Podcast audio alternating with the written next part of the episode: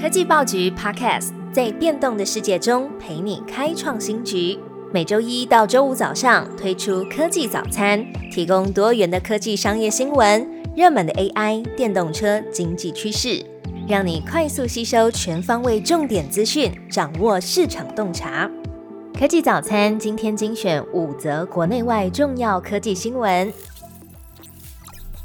第一则新闻：NVIDIA 遭到美国商务部长点名。保护国家比短期的收入更重要。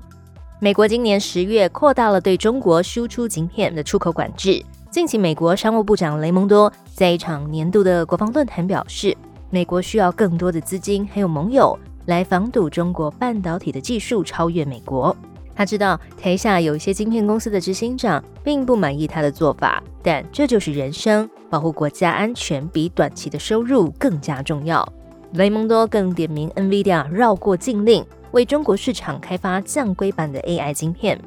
NVIDIA 在二零二二年美国实施第一轮管制，以及今年十月的禁令更新之后，都为中国重新打造降规版的晶片。雷蒙多表示，如果你采取某些措施，重新设计晶片，让中国能够实施 AI，我隔天就会采取控制措施。根据中央社的报道，NVIDIA 短期内营运将受到压缩，可能会面临到中国的业务缩减，转向中国以外的高阶产品市场。而 NVIDIA 执行长黄仁勋近期也拜访日本，承诺将尽力优先考虑日本市场的需求，并表示评估在日本设立 AI 相关的研究开发据点，也会考量与日本的大学及研究机构来合作。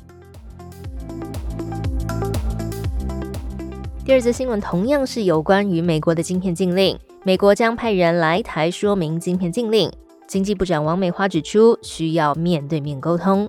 经济部长王美花透露，美国商务部预计派员在明年一月访问台湾，说明针对中国输出先进晶片的新版管制措施，并且前往新竹、台南的科学园区，对于半导体的制造、IC 设计，还有材料和设备等业者来说明细节。王美花指出，台湾半导体产业会用到美国的软体还有设备，都要注意相关的规范，让台湾的产业能和美方可以面对面沟通，了解美方的执法机关想法还有细节，都是台湾需要的。下一则新闻，IBM 秀出新量子运算晶片，瞄准建制二零三三年的大型系统。微软、Google、百度和各国都在加速研发量子运算。研究人员一直在努力解决其中的数据错误问题。路透社报道，IBM 展示了新的量子运算晶片 h a r o n 和量子运算系统 Quantum System Two，以及连接晶片还有机器的新方法，并且指出，当结合新的错误更正码，二零三三年就可能会制造出令人信服的大型量子机器系统。COP Twenty Eight 对于台湾的影响，彭双浪指出，近零碳排的时程将会提前。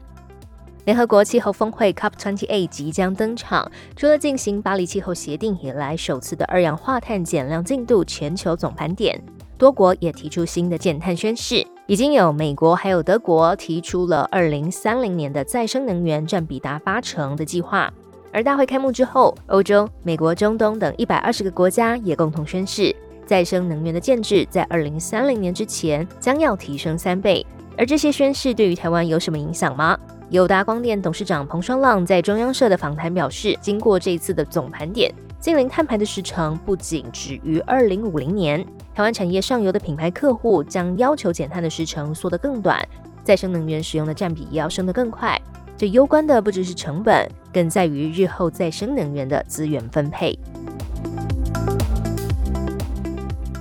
最后一则新闻：外商来台卖碳权，财政部公告课税方式。台湾碳权交易所将在十二月底营运，财政部公布外商营业所得税的计算方式。未来外国盈利事业透过碳交所出售的减量额度，也就是碳权的所得，也视为台湾的来源所得，需要课征营所税。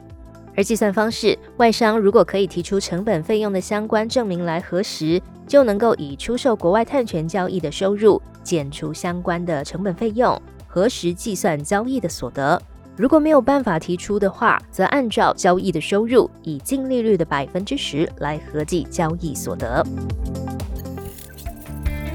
最好听的科技新闻都在 Tag Orange，锁定科技早餐，为你快速补充营养知识，活力开启新的一天。